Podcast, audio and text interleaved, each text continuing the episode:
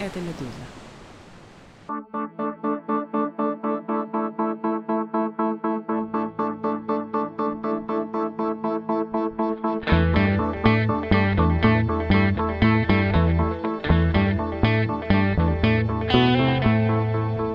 Здравствуйте, это «Что случилось?» Подкаст о новостях, которые долго остаются важными. Меня зовут Владислав Горин. 26 февраля в Париже прошла конференция, на которой лидеры 20 стран Евросоюза, а также представители Великобритании и Соединенных Штатов обсуждали военную помощь Украине.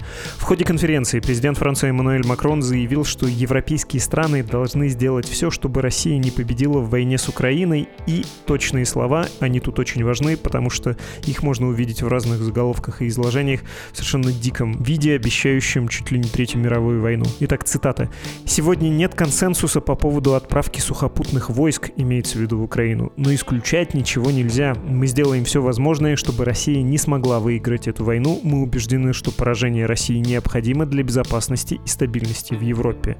Даже намек на то, что сухопутные войска из Европы могут оказаться в Украине, вызвал в Москве ответную реакцию. 27 февраля пресс-секретарь Путина Дмитрий Песков заявил, и тоже, конечно, следует привести точную цитату, «В этом случае надо говорить не о вероятности, а о неизбежности конфликта. Вот так и оцениваем». Это он сказал, отвечая на вопрос, каковы риски эскалации и прямого конфликта с НАТО в случае участия солдат европейских армий в конфликте. Песков добавил, что другие страны НАТО сохраняют достаточно трезвую оценку потенциальных опасностей такого уровня, поскольку прямой конфликт с Россией не в их интересах.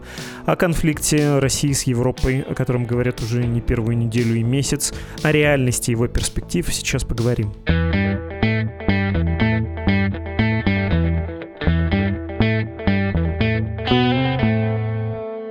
Ольга Алькер, следовательница, директор программы Европа и Центральная Азия в Международной кризисной группе. Здесь с нами. Здравствуйте.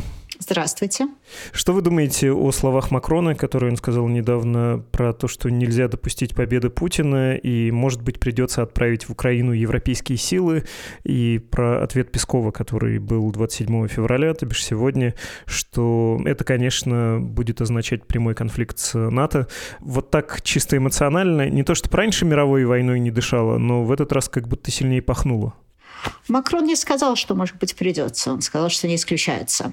И он не сказал, что будем воевать, он сказал, что он хочет, чтобы была какая-то неопределенность, да, и что вообще ничего не исключается.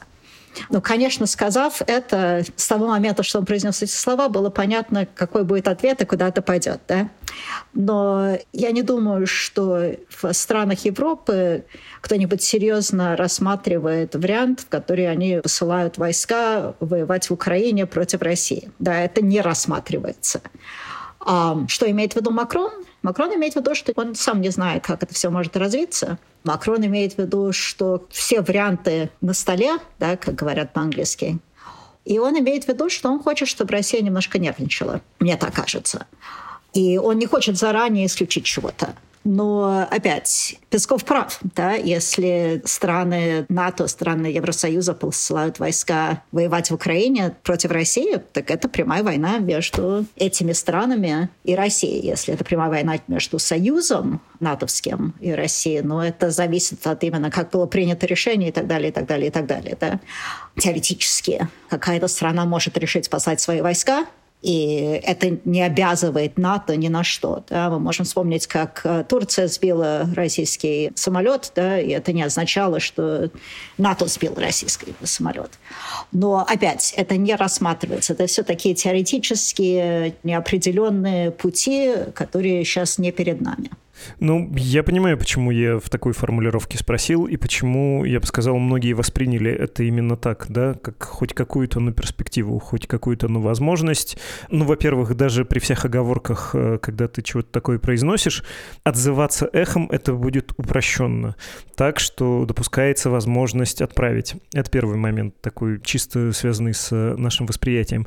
А второй момент — это фон, на котором все это происходит, потому что в последние недели, ну, чего уж там говорить, в последние два года говорить про конфликт э, с европейскими странами, членами ЕС и НАТО и России не стало какой-то большой редкостью, потому что и недавнее можно вспомнить высказывание Писториус, да, военный министр Германии, говорил, что Россия в ближайшем будущем будет оставаться главной угрозой, или что нужно укреплять общую европейскую безопасность, траты стран на оборону сейчас, как в исторически низкие 90-е.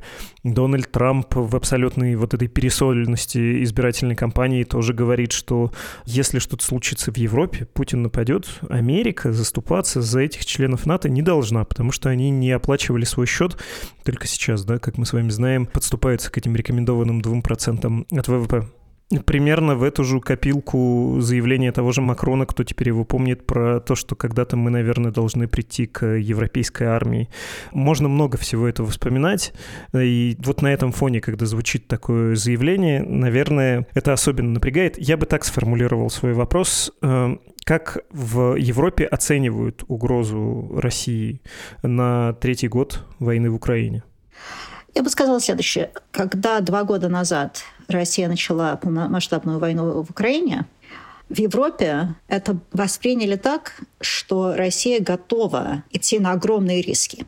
Что значит, что невозможно исключать возможность, что она пойдет даже на такой риск, который будет, если она нападет на какую-нибудь страну НАТО. Что значит, что НАТО надо, а, как можно больше помочь Украине победить, но это только когда стало понятно, что это возможно. Да, первые дни войны это не было так уж понятно. Но также, что НАТО надо сдерживать Россию от того, чтобы она нападала на стран-членов НАТО, и это можно сделать только тем, чтобы готовить их победить если бы это произошло. Да? Значит, идея такая, что если Россия будет уверена, что это нападение безнадежно, и не только, что есть риски ядерной войны, а что не возьмете вы кусочек Эстонии или чего-либо другого, просто никуда не пойдет. Надо их уговорить, что это будет невозможно, и для этого надо не только помогать Украине, но и готовиться на какую-нибудь такую войну. Не потому, что она вероятна, но потому, что ее невозможно исключить. И если читать, например, что финны писали про почему они решили вступить в НАТО, это именно так они и высказываются, что Россия не будет ограничена тем, что логично, поэтому нужно как можно больше обороны и как можно больше поддержки. Ну и некоторые страны к этому относятся более серьезно, чем другие. Некоторые страны больше волнуются про свою территорию. Это вопросы географии. Но за последние два года это понятие достаточно стало распространено в странах Европы. Эм, насколько распространено, я, простите, что топчусь на этом, потому что все, кто по-русски говорят, хорошо, большая часть, э, мы все, конечно, страшно прикованы к этому сюжету, и те, кто говорят по-украински, безусловно, тоже. Для нас это третий год уже центральное событие. Но, кажется, в Европе это совсем не так. И опросы это показывают, что фокус внимания у публики отсутствует. И я понимаю, что политики, они на то и политики, они должны быть ответственнее и должны мыслить э, стратегически, более внимательными быть и иметь более долгую память, чем средний зритель или читатель, но, кажется, на них это тоже неизменно действует, и они как бы смирились с российской угрозой и про себя ее как будто локализовали в Украине, что ну, Украина, ну сколько они там еще будут драться, и это вообще их славянские проблемы. Я не уверена, что в русскоязычном населении мира это совсем так. И в самой России, мне кажется, что многие люди тоже как-то смогли себя отделить от этой войны, хотя это их страна ведет эту войну, и их страна берет огромные потери, да, что интересно, но не так уж уникально, потому что, например, США десятками лет воюет, и большинство американского населения тоже может спокойно игнорировать. Да, всегда есть какой-то раздел между тем, как мыслят правительственные чиновники, главы правительств, Министерство обороны, и что думает народ. Это нормально, да? И опять, это не то, что они говорят, что война будет послезавтра. Они говорят, что к этому надо готовиться, что невозможно исключить, что это угроза, которая, оказывается, была, но теперь мы ее видим. Или если вы живете в Эстонии, это угроза, которая была, мы ее видели, все нас игнорировали. И как ни странно, это не так уж дорого. Мы вообще говорим во многих этих странах про очень маленькие суммы денег в сравнении с другими правительственными расчетами и так далее. Но, конечно, если это обсуждается, люди могут отреагировать по-разному, да. И тогда возникает такая нужда правительств уговаривать людей, что да, это важно, да, это серьезно. Но, знаете, можно читать разные опросы общественного мнения, и они будут вам говорить разные вещи, что зависит частично от как э, формулируется вопрос иногда. И вообще в странах Евросоюза и НАТО поддержка Украины остается достаточно сильная. А готовы ли они сами воевать? Ну, большинство европейцев, мне кажется, про это особенно не думали. Но также идея не в том, чтобы воевать, идея в том, чтобы сдерживать, чтобы предотвратить эту войну. И здесь тоже интересные нюансы, потому что и Россия, и исторический Запад рассчитывает на угрозу именно эскаляции до ядерного оружия, да, на то, чтобы сдерживать, что мы на это не пойдем, потому что вы будете этого бояться. Мы, конечно, этого тоже боимся, поэтому мы тоже ограничиваемся. Но про это мы не говорим. Мы говорим про то, что вас мы ограничиваем таким образом. Да? Всегда сдерживаем врага, нас никогда никто не сдерживает. Здесь становится просто такое интересное, что страны Прибалтики, Польша, Норвегия, те же Финляндия и Швеция – они, насколько можно это все понять, но они не готовы рассчитывать на то, что если на нас нападут, наши союзники могут ответить ядерным оружием. Это им недостаточно. Они хотят, чтобы если на нас нападут, они сразу проиграют и пойдут домой.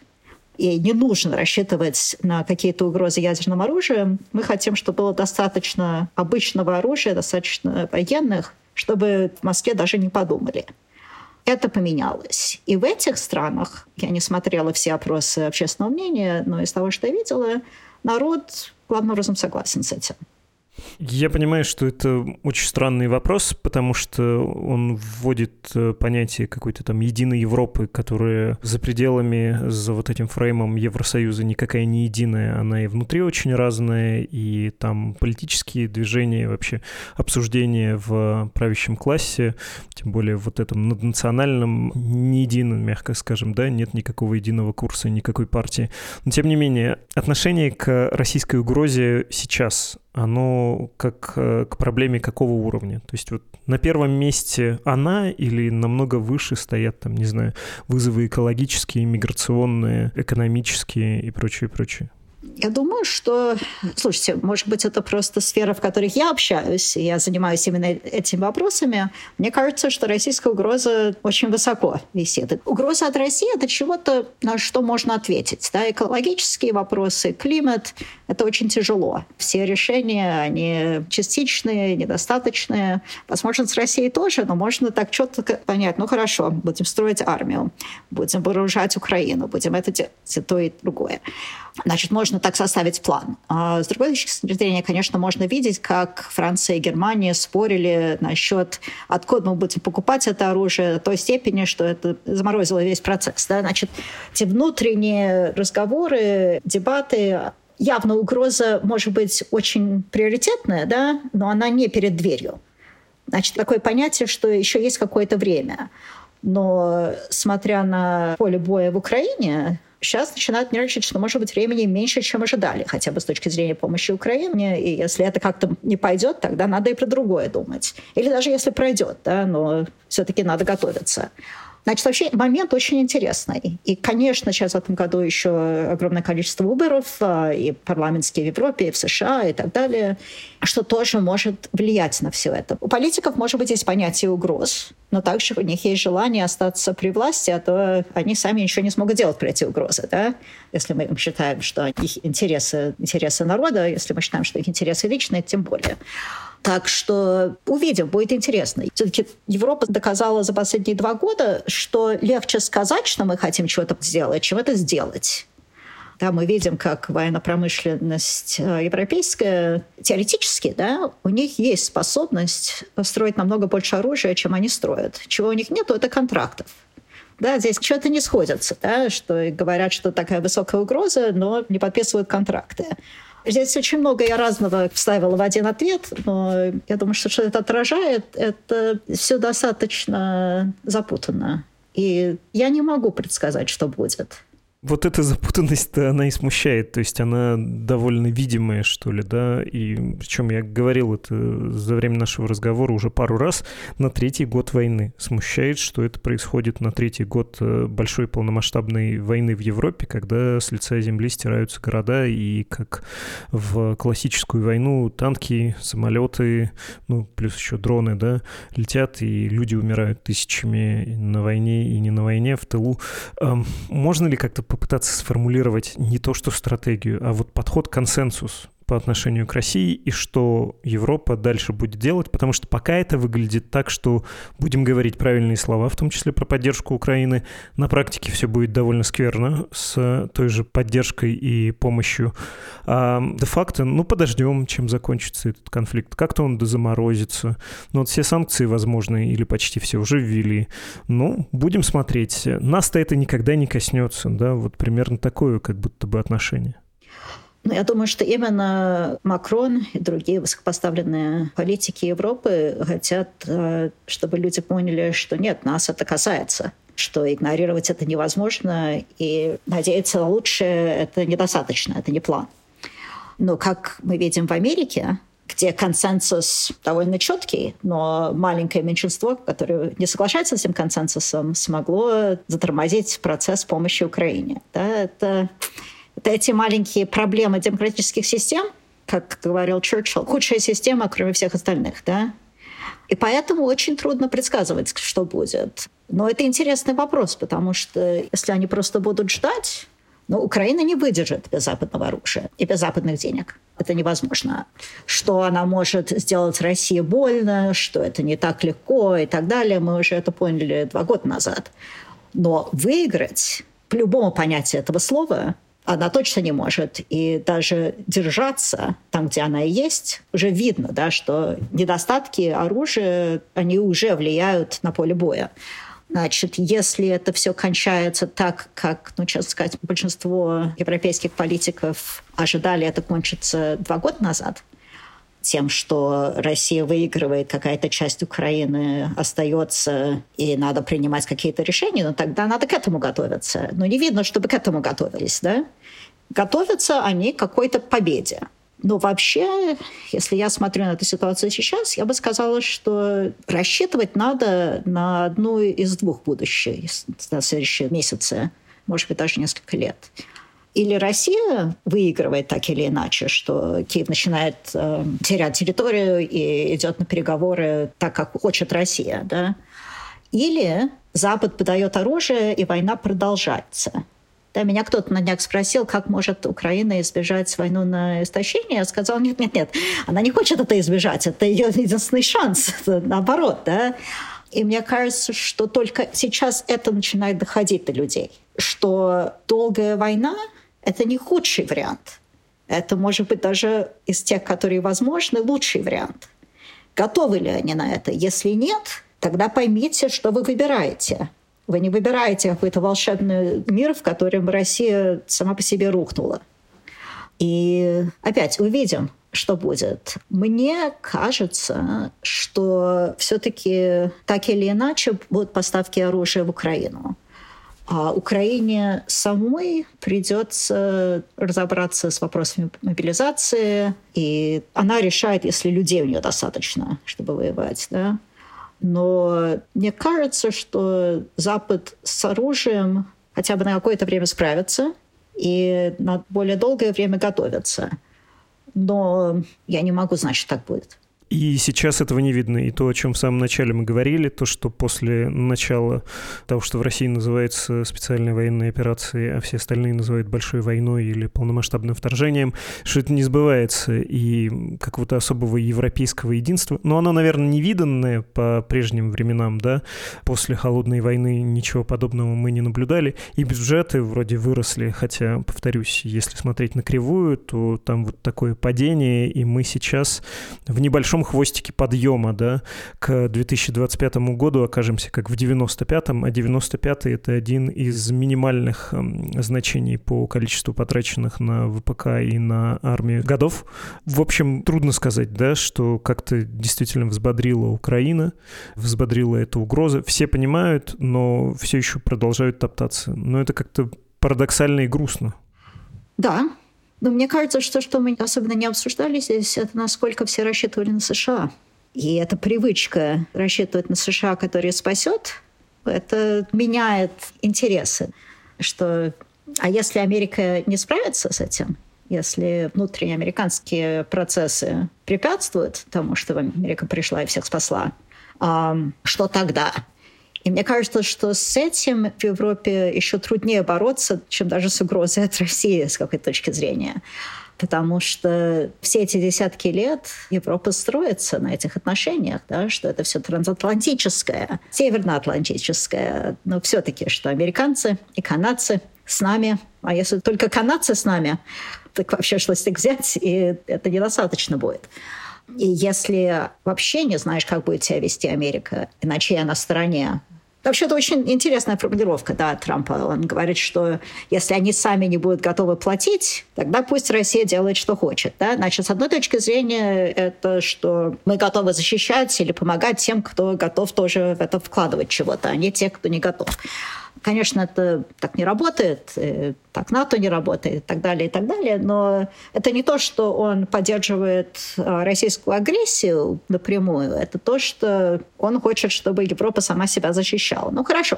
С какой точки зрения многие могут с ним в этом смысле согласиться, да, даже если формулировка немножко странная и неправильная, логика там есть. Но нельзя игнорировать другие вещи, которые он говорил и говорит, которые дают э, впечатление, что вообще он не так уж против российской агрессии, как хотелось бы. Да?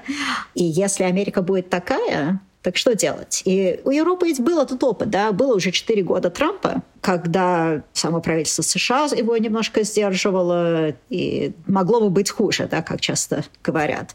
Но дело в том, что за эти четыре года начались какие-то движения, что, может быть, нам нельзя так уж рассчитывать на США. Но потом пришел Байден, все расслабились, сказали, прекрасно, Америка вернулась уже в нормальную свою колею, все хорошо. И теперь начинается снова. Увидим, что будет. Но мне кажется, что даже если Байден выиграет в ноябре этого года, если в Европе опять просто вздохнут, скажут, о, слава богу, уже все кончилось, очень будем волноваться, тогда мы готовимся на еще один раунд.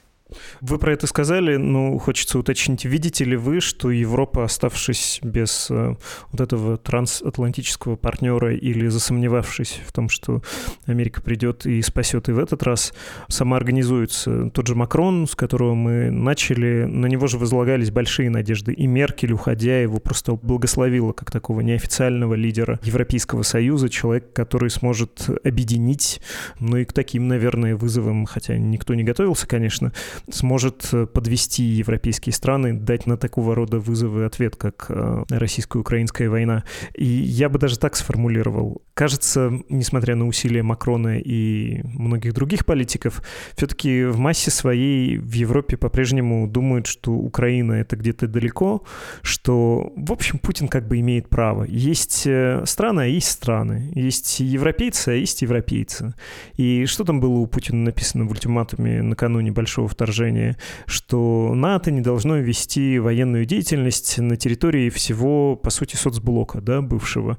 То есть в Украине, в Восточной Европе, вот так вот прям лихо, где, интересно, она кончается, не в Восточном ли Берлине, в Закавказье, в Центральной Азии. И, кажется, многие готовы с этим согласиться, сказать, ну, давайте уже только закончим с этим, а там уж как-нибудь наладим отношения. Может быть, углеводороды опять будем покупать, пусть не в тех объемах, а авиасообщения наладим. Ну, там посмотрим. То есть это по-прежнему точка зрения, которая, кажется, превалирует, нет? Да. Я вообще ни с кем не говорила, кто такое скажет. Мне интересно. Может, опять, мы все ведь общаемся в разных кругах, да? Но то, что вы рассказали, это будущее, это интересное будущее, потому что какие последствия тогда?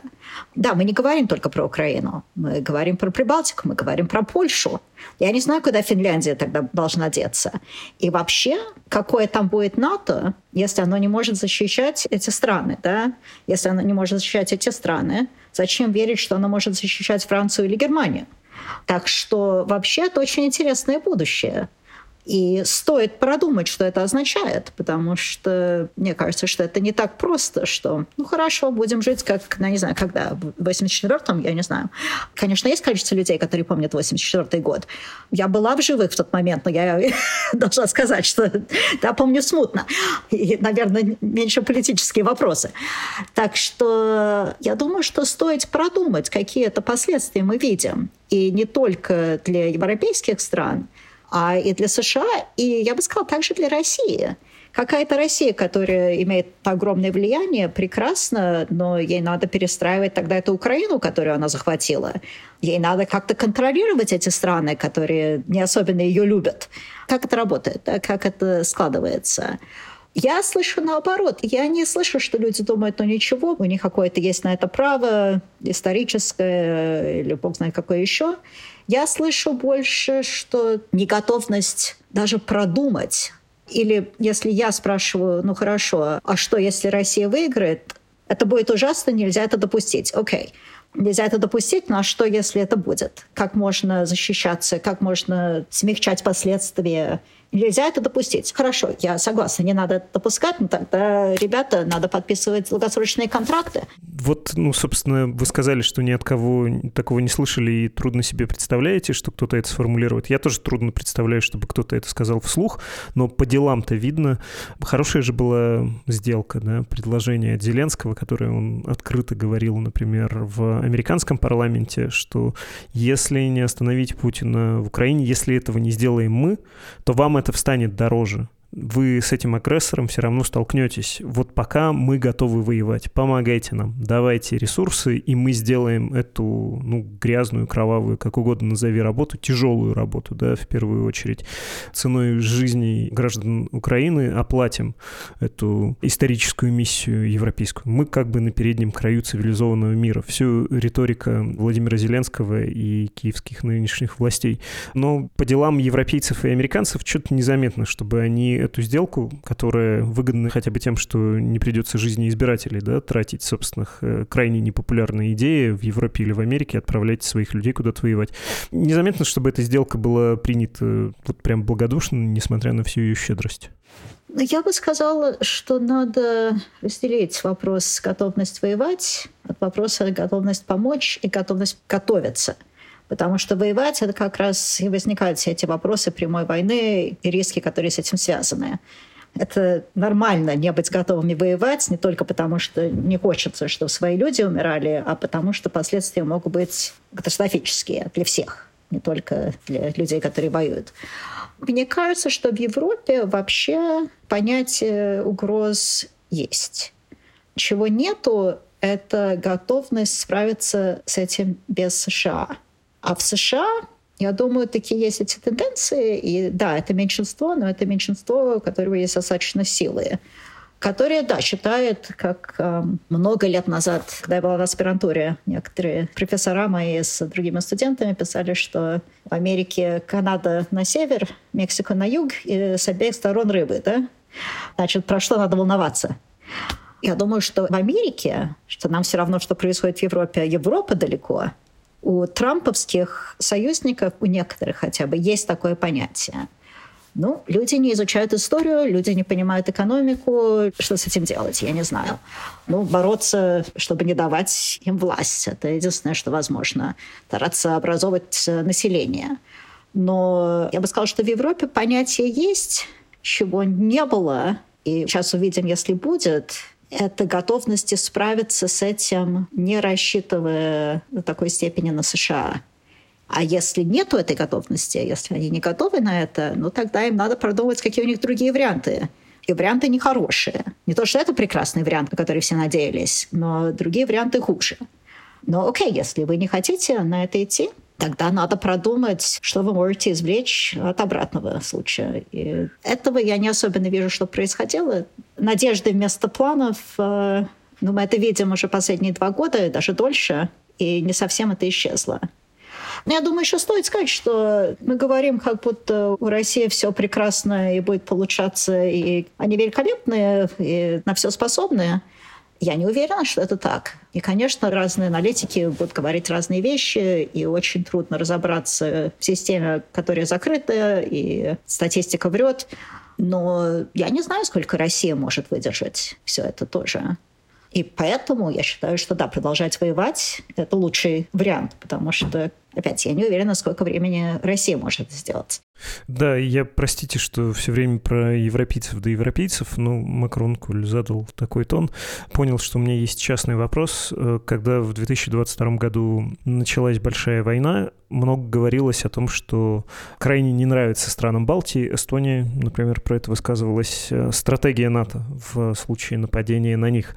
Она подразумевала ну, такую гибкость, да, не очень большой контингент здесь на земле у границ, но в случае удара НАТО как бы отступает, а потом возвращается и наказывает агрессора. Агрессор, понятно, с востока. Там больше неоткуда взяться никому, не находящемуся сейчас э, среди членов НАТО.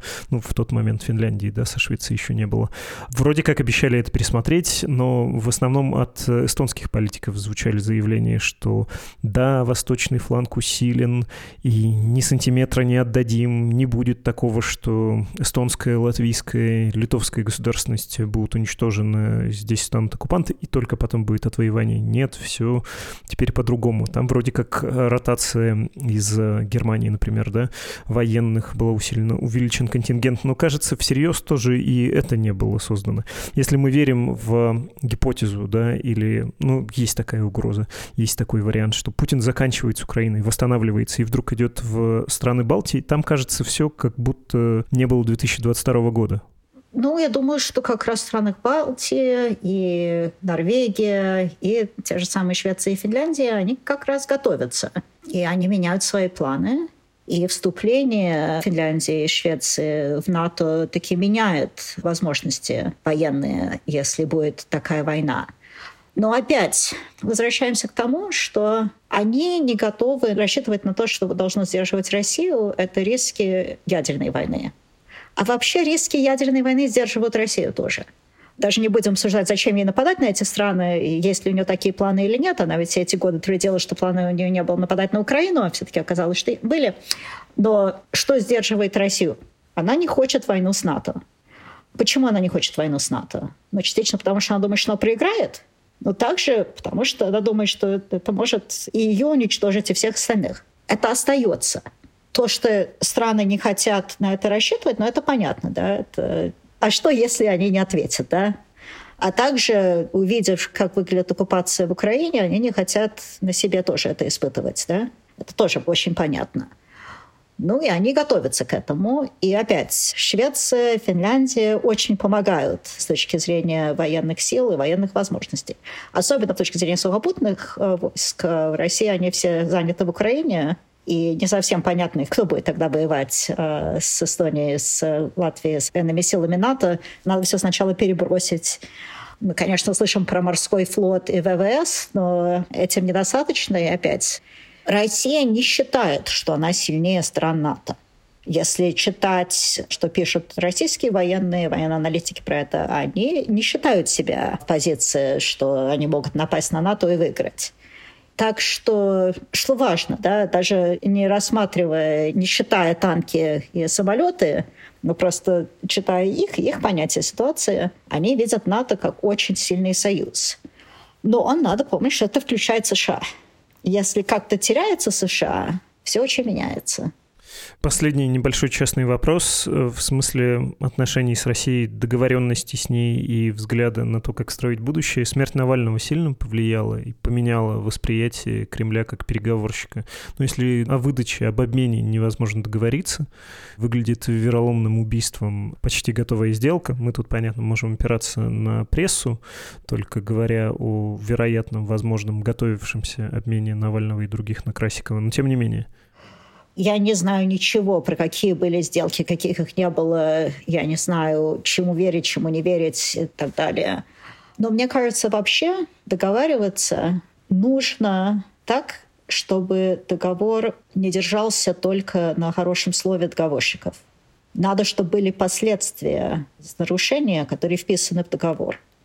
Чтобы было труднее, а идеально невозможно, но если невозможно труднее, выйти из договора или нарушать договор. Мне кажется, что это не вопрос смерти Навального, это вопрос всех договоров, которые были за последние десятки лет, что мне кажется, что их стало слишком легко и нарушать, и выходить. Если мы хотим, чтобы они были более устойчивые, мне кажется, что их надо писать так, ну, как я сказала, чтобы были последствия, нарушения или желание выйти. Ну да. Заканчивая, я хочу попросить вас подвести итог. В том числе можно не стесняться повториться.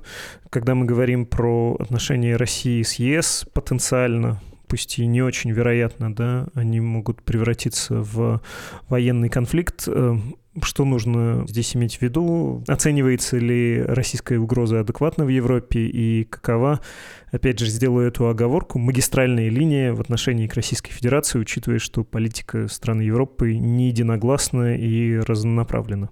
Европейские политики главным образом согласны, что Россия представляет угрозу странам НАТО, Евросоюза и их партнерам. Точка. Что про это делать? Ну, они главным образом согласны, что надо делать, поддерживать Украину и стараться ослаблять Россию, чтобы ей было труднее это сделать и против других стран, и против особенно их самих. Как это делать? Ну, они очень привыкли рассчитывать на США.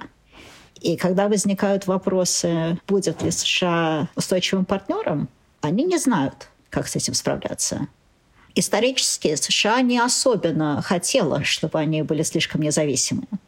США исторически хотела, чтобы они, может быть, больше денег вкладывали в свою оборону и так далее, и так далее. Но США получала какие-то преимущества от того, что она вкладывала больше, и от нее зависели эти страны. Если США про это передумала, и она не хочет эту позицию лидерства, тогда много чего надо менять. И это понятно, что это трудно. А справятся ли они с этим или нет?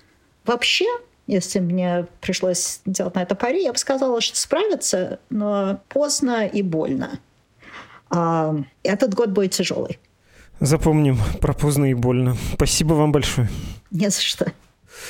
Это была Ольга Алькер, исследовательница, директор программы «Европа и Центральная Азия» в международной кризисной группе. На прощание дурацкая шутка на печальную тему, то есть связанная с нашим «Медузой» финансовым состоянием.